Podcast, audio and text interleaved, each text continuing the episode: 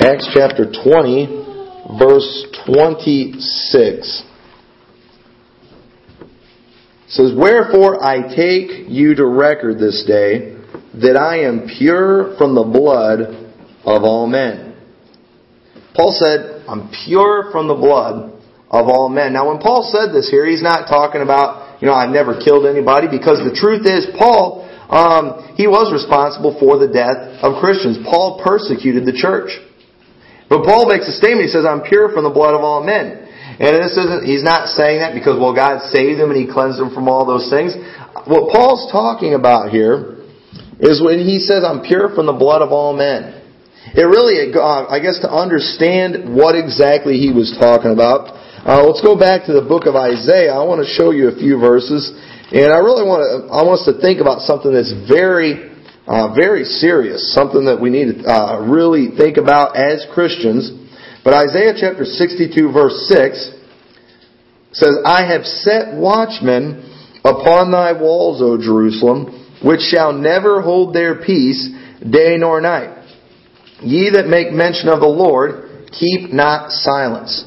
So I've set watchmen on my walls. They're not supposed to be quiet. And I believe that as Christians today, as God's people, that we are watchmen. We are responsible to open our mouths and give the gospel to every creature, to tell the world uh, about salvation, to tell the world about a place called hell, to tell the world about God's judgment. About on uh, on Wednesdays, we've been talking about uh, Armageddon this last Wednesday. We need to warn the world about that. The judgment is coming. And I'm not saying we got to be like these crazy people you always see in the movies, running around the city holding the signs saying, you know, repent. And you know, I'm not, I'm not talking about that. But we are watchmen. We are, uh, we should not be silent when it comes to the things of God. And then another verse, and Ezekiel, you don't have to turn there, but Ezekiel 33. Well, go ahead and turn over there. Ezekiel 33. This is a little longer passage. This is also talking about watchmen. And I tell you, uh, and the Lord is very clear in this passage about the responsibility of the watchman. But it says in verse 1, Again the word of the Lord came unto me, saying, Son of man, speak to the children of thy people, and say unto them, When I bring the sword upon a land, if the people of the land take a man of their coast and set him for their watchman, if when he seeth the sword come upon the land, he blow the trumpet and warn the people. That was very common practice back then. You know, their cities, they were usually walled because you never knew who was going to be coming. Thank the Lord, we live in a country where we don't have walls around our cities. Um, in, you know, in America today, we don't have to. Uh, you know, we're a country where uh, we need to build. You know, we, they talk about building fences to keep people out, not to keep them in. You might remember the way it was over in Germany years ago. They had that Berlin Wall there. It wasn't to keep people out of their country; it was to keep them in because everybody wanted out of there.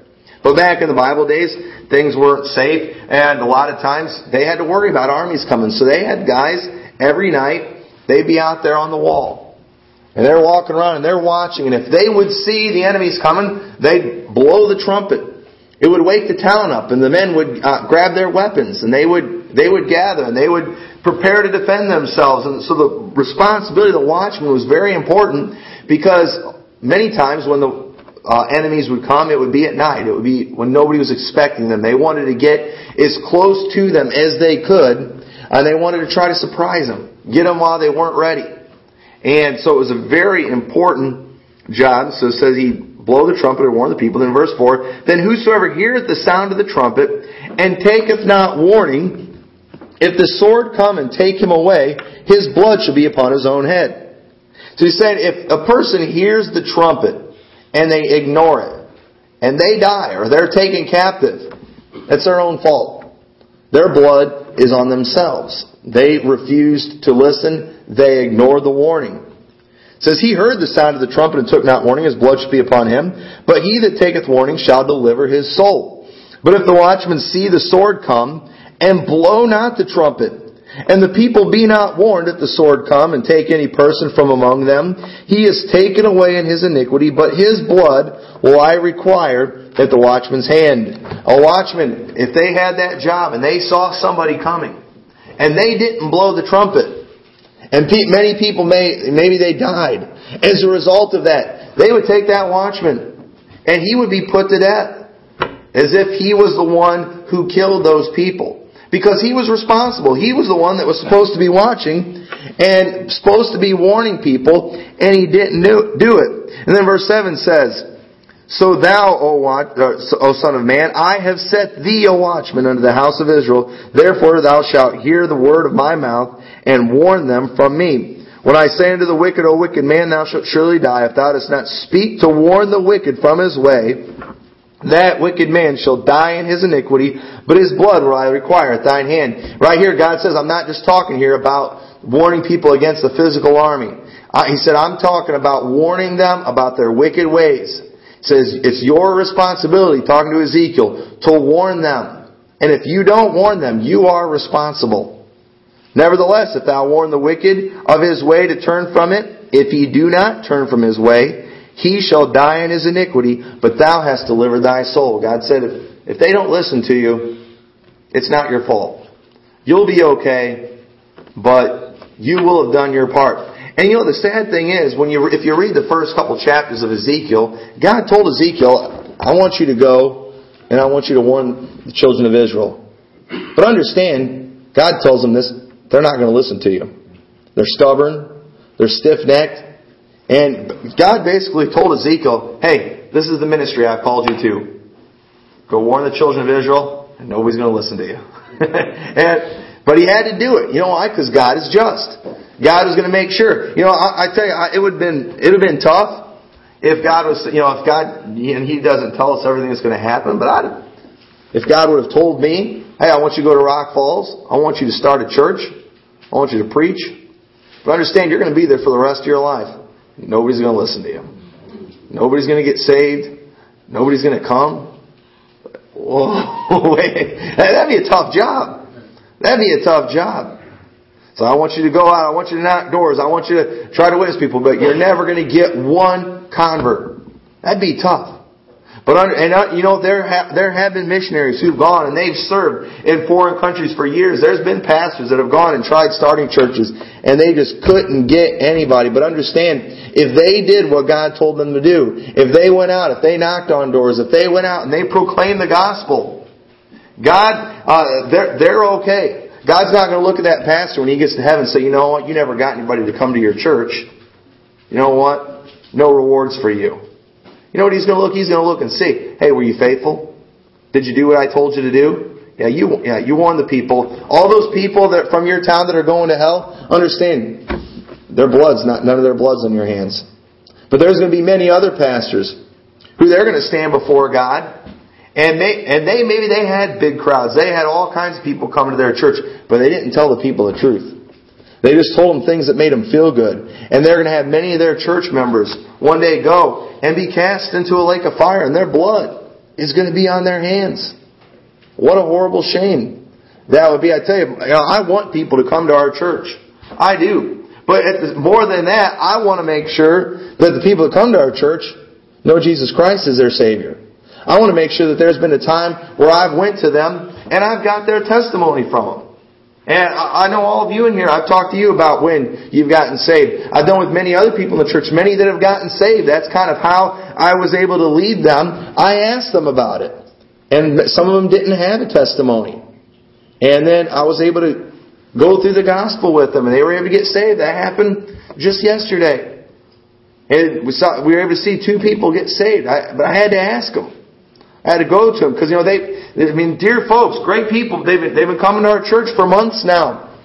I wanted to make sure because it's my responsibility as a watchman to make sure I tell them. And I want, I want, it ought to be the goal of all of us. When the day comes where we stand before God, where we can say, I'm pure from the blood of all men. I've done my part to warn people. So what does a watchman need to do? What does God expect? Well, Paul, he kind of outlines this for us here after he says, I'm pure for the blood of all men. He says in verse 27 of Acts chapter 20, he says, For I have not shunned to declare unto you all the counsel of God. You know what we need to do? We need to tell people the whole truth of the Word of God. You know, let's just be honest here. Uh, folks here tonight, I think you all are spiritually mature enough to handle this. There's some stuff in the Bible that's not real fun and pleasant. to a lot of people. Stuff that most people don't want to hear about. Some stuff that a lot of pastors don't want to talk about. But you know, we have a responsibility to share the whole counsel of God. You know what that means? That means we need to talk about hell. We do.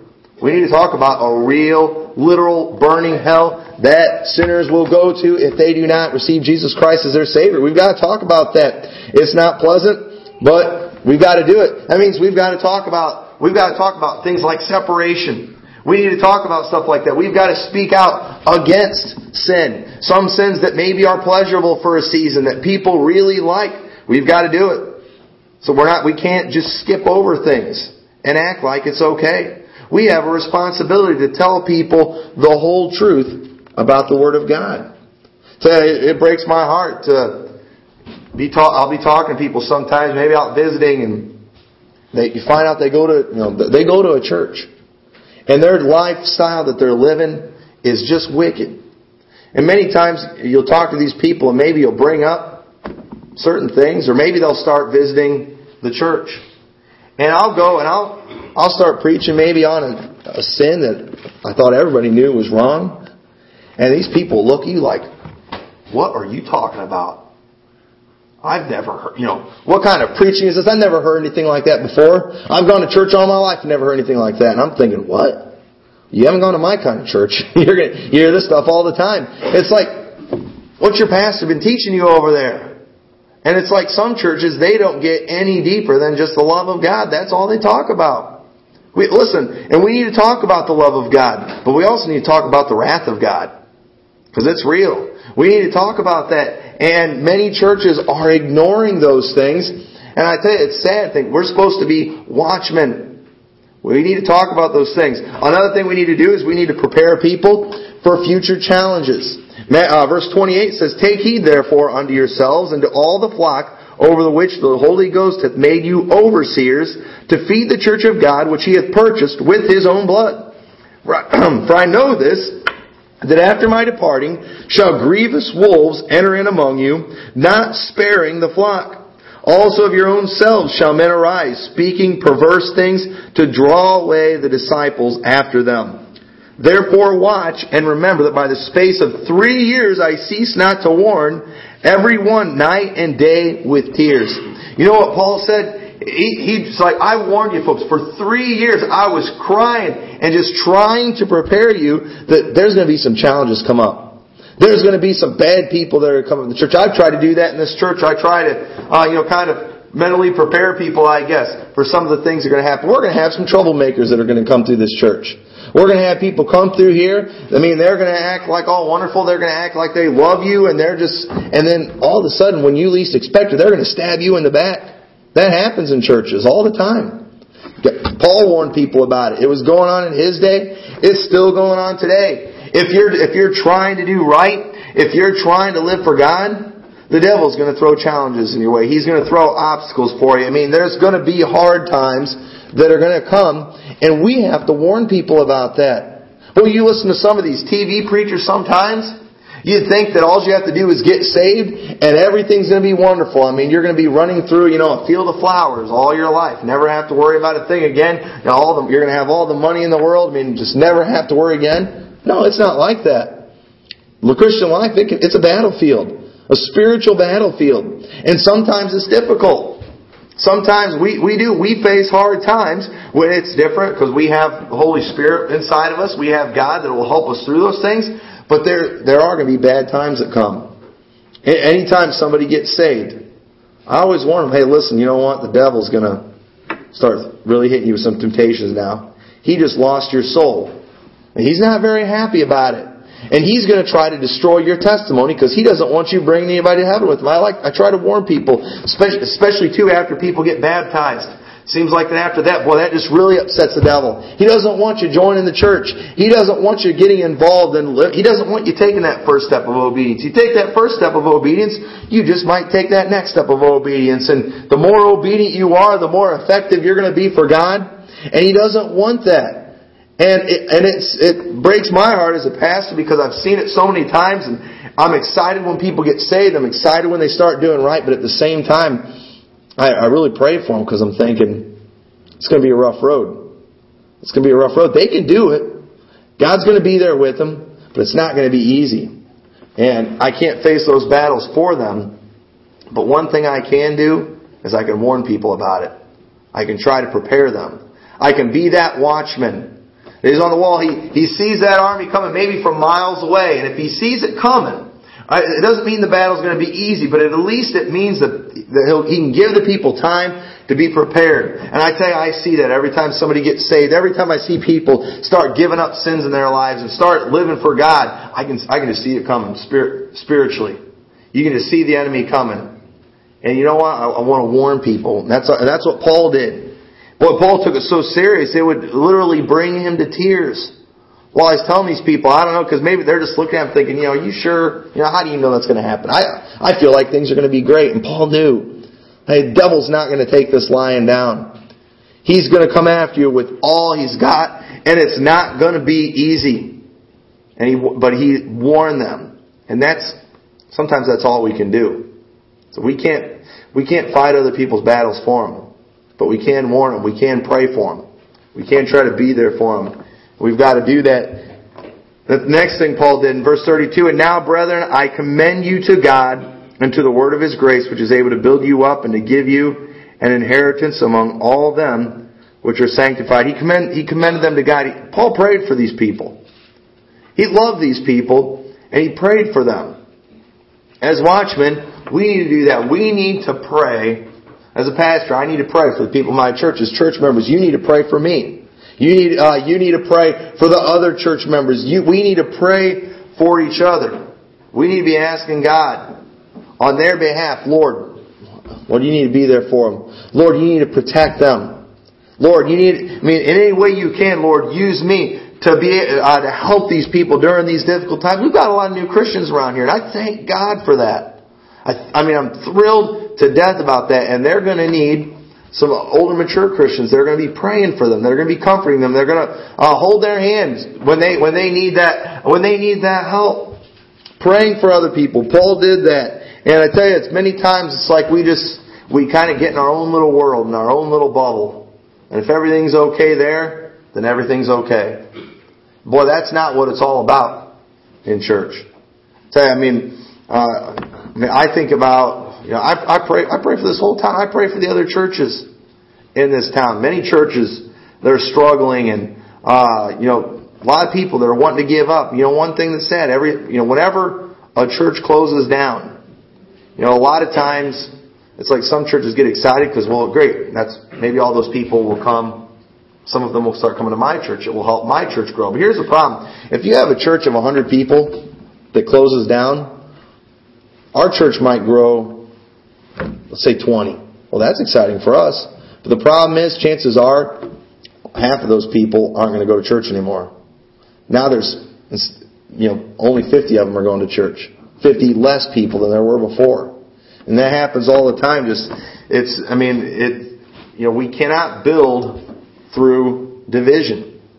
We're not going to increase our numbers through division and through subtraction. It's got to be through addition, through multiplication. We need to be uh, seeing more people saved and bring them into our church. We need to be starting more churches. That's what it's all about. And but it's going to take a lot of prayer, especially in this day and age. Then the fourth thing that we need to do, we need to give unconditionally. Verse 33 it says, I have coveted no man's silver or gold or apparel. Ye yourselves know that these hands have ministered unto my necessities, and to them that were with me. I have showed you all things, how that so laboring ye ought to support the weak, to remember the words of the Lord Jesus, how he said it is more blessed to give than to receive. We talked about that last week. And when he had thus spoken, he kneeled down and prayed with them all. He said, when, he said folks, you know that I didn't come here. Uh, he's like, I wasn't here to get anything from all of you. He's like, I, I took care of myself while I was here. He says, but I, he's like, I showed, he's like, I showed you. I I set an example how we need to support the weak. How we need to remember the words of the Lord Jesus. How he said it is more blessed to give than to receive. We need to, uh, we need to be willing to give and not, not just physical things. Sometimes we just, what we need to give people is some time. We need to give, we need to give them time. We need to be a friend to them. We need to talk to them. We need to take the time to maybe, you know, just go over and make, make a visit. Go, have somebody over for dinner. That's one thing that's, we don't have a whole lot of that in our culture anymore. You know, inviting people over to our houses for a meal. It's a good thing to do. It's, uh, it's, it's encouraging to other people. I mean, just families sitting down and talking and fellowshipping, having a good time. It's a great thing. Just, I mean, doing that for somebody can be huge to feel like that, hey, somebody cares about me, especially in the church.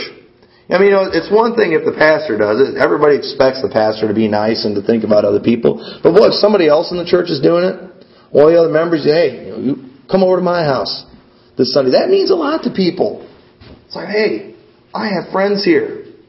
You know, you'd be surprised how many people these days are really basically alone in this world that don't have uh, you know close friends. You know, they get maybe they have some family members they're not even that close to, but I mean, just good friendship is huge. I tell you, we ought, we we we need to do that for people. It can it can help them in so many ways. So you know, I, hopefully you want to be a blessing to other people. You know, you may be uh, a, a wise person. You may, you know, have the answers for things. But you know what? If somebody's going to listen to you, they're going to be more likely to listen to you if you've done something for them. If in some way you've showed them that you care about them. I mean, I, I, I dare you. I don't, don't do this, but in a way, I dare you. You know, you hear your neighbors fighting sometime husband and wife are having a good knockdown drag out, go down over there, knock on the door. Folks, I'd like to help you out right now. I'm going to give you all some free advice. You need to follow what the Bible says. Man, you need to submit yourself unto your husband. husband, you need to love your wife. As Christ loved the church. You're going to get thrown out of there fast. you, I mean, you try that sometime. It's not going to go over real well. But you know what? Maybe if you've done something else for them before, maybe you've been a friend of them, maybe you've had them over for dinner, you've taken the time to get to know them, you've helped them with different things. Maybe you helped them on a project that he had, or he's helped you with project. I mean, you've done things for each other, and they're going through a difficult time, and then maybe, you know, it's like, hey, you know, would you be, well, let me show you some verses in the Bible. You they might listen to you after that if you've done something for them. And one of the reasons I think we're not able to warn people these days like we need to is we're just, we're so distant from everybody. We don't give people, uh, we don't give people that kind of attention, uh, and that get, and that giving that they need. Tell you, my neighbor that we had when we lived in LaSalle, they're, they're nice folks. They weren't saved by any stretch of the imagination. You know, whenever you move to a new house, you're always kind of a little concerned, alright, who's my neighbor is going to be? And I mean, one of the uh, first thing, really, the first thing I did, that guy was outside one day. I started talking to him, was just nice to him, and man, he was so excited about us being his neighbors, and I, he was. I found out he was talking to some people that I knew. He knew somebody that I knew, and he was just going on about how great the neighbors were. And all I really did was talk to him. Well, it turned out my wife, I guess, had talked to his wife. Well, I guess found out, you know, one of the reasons he thought we were so great, the last neighbor wasn't like that. Really wouldn't have anything to do with them. Didn't really want to talk to my wife one time. She made a strawberry apple pie, and they're really good. And I was like, you know, let's make one for the neighbors. You know, let's let's just do something nice for them. And she, they thought, I mean, they were blown away by that. Not a big deal, but you know what? Here's that guy. He had, uh, I, we had a wood burning furnace in that house. I cut a lot of firewood. That guy, he had a log splitter. And that guy, he would let me use anything he had. I mean, he offered us everything. He offered, I mean, they had a swimming pool there. He told our kids, we could take the kids over there we want. And I mean, he just, they, they pretty much offered everything except for us to live in that house. That's how he was. Yeah, and all I really did was, was friendly to him. Talked to. My wife made him a pie. And it went a long way. We've got to get back to doing that kind of stuff for people. You know, we're trying to make a difference. We're trying to let our light shine. We're trying to warn people. And you know what? If I, you know, I, I could have just went out there and tried blowing a trumpet, getting his attention, and just preaching at him. You know, he's not going to listen. He'd think you're a nut. Leave me alone. But you know, whenever you're friends with somebody first, that's going to give you that opportunity to help them and, and to warn them. Give unconditionally. And then finally, the last thing we see here is we need to leave a good testimony. In verse 24, Paul said, But none of these things move me, neither count I my life dear unto myself, so that I might finish my course with joy and the ministry which I have received of the Lord Jesus to testify the gospel of the grace of God. And now behold, I know that ye all among whom I have gone preaching the kingdom of God shall see my face no more. Paul, he's getting ready to, to leave these folks, or he has left these folks. And he, but notice how he said, I don't even, I don't count my life dear. Paul wasn't saying that I hate my life. I would just like for it to end. What Paul was based, what Paul was saying there is that my, my own life to me is nothing special. It's nothing important. Basically what he was saying is you are far more important than my own life. That's why Paul was willing to go and preach the gospel places where they were threatening his life, where they would try to kill him. There was one place where he was taken and he was he was left for dead. Some believe that he may have actually died, but God resurrected him. And you know what he did? He went right back and preached at that place. Paul wasn't thinking about how he could save his own hide. Paul was thinking about what he could do for other people. He wanted to have that good that good testimony, and he had the kind of testimony that people wanted to leave him. And that's what we've got to have if we if we're going to be good watchmen. We've got to have a good testimony. We need to make sure we have a, a we need to have an honest testimony.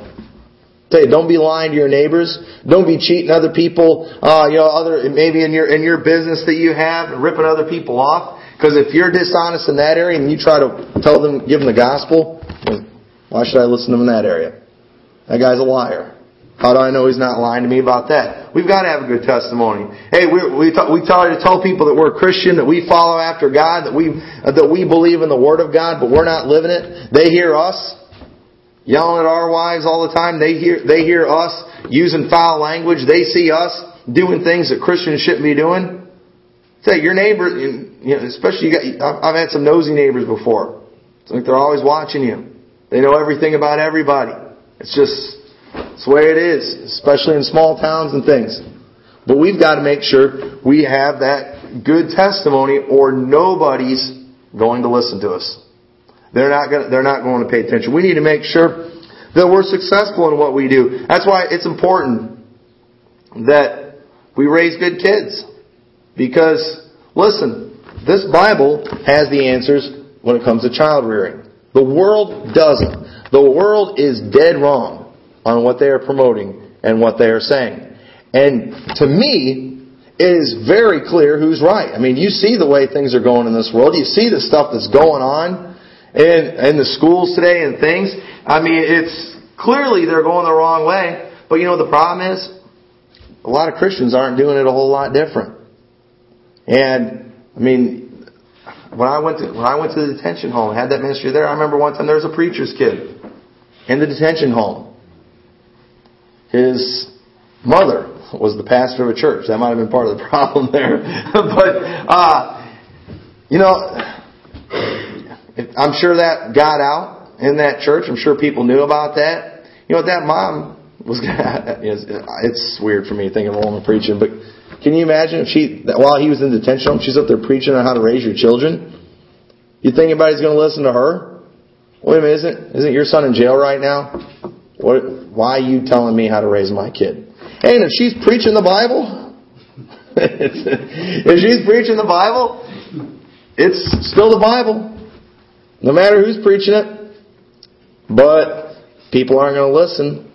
And when we fail to set that good example and to have that good testimony, we're not very effective as a watchman. That's why we need to make sure that we're right in what we say. Listen, that's why, you know, we're preaching about the end times right now.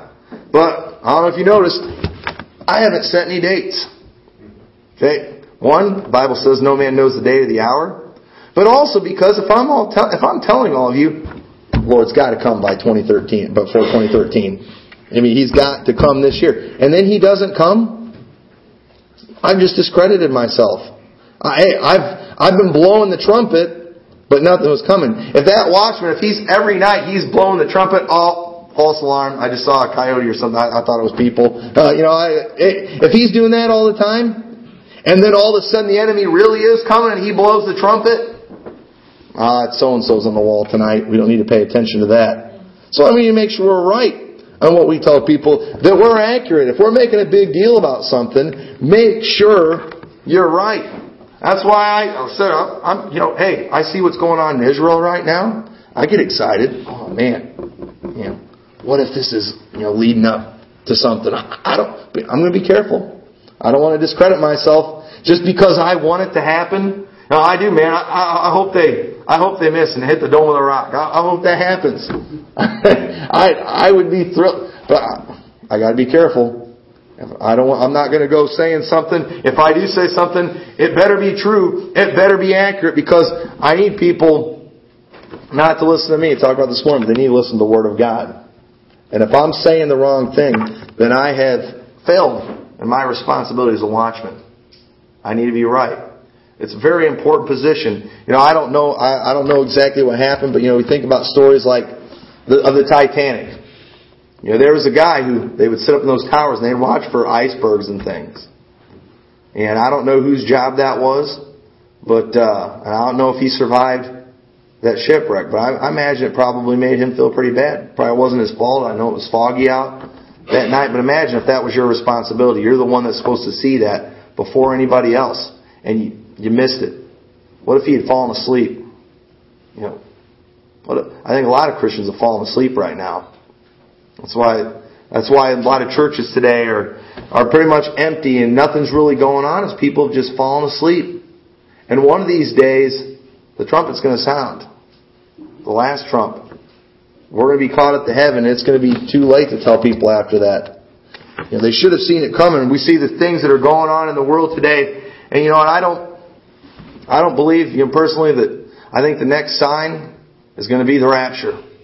But at the same time, a lot of these things we are seeing, I believe, are reminders. They're reminders that, hey, the Lord could come anytime. It's ready. The world's ready for His coming. The world's, unfortunately, I think it's ready for the Antichrist. I think we're ready for Him. I don't think it's too much of a stretch from where we're at now.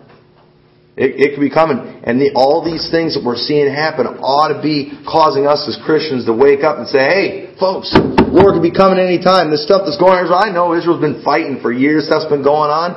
But, hey, that's a reminder that one of the, the world's always going to be going after Israel. And there, until finally, that battle of Armageddon comes, the final battle against Israel. That Jesus is going to win. That's coming. It could be any time. And we've got to make sure that we do our part. As a church, we want to do our part. As an individual, we want to do our part. And you know what? We might not win the whole town of Rock Falls. We might not win the whole area. We might not ever even fill up this church.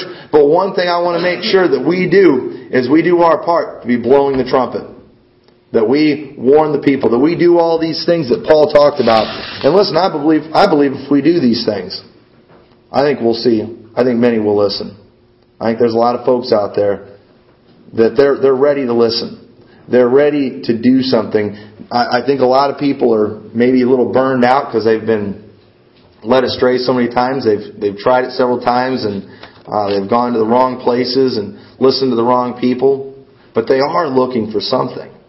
And if we will do all these things, I believe we'll stand out. I think we'll stick out like a sore thumb in this world. And people will see something different and then we will be able to be effective watchmen. So let's all stand together, heads bowed, eyes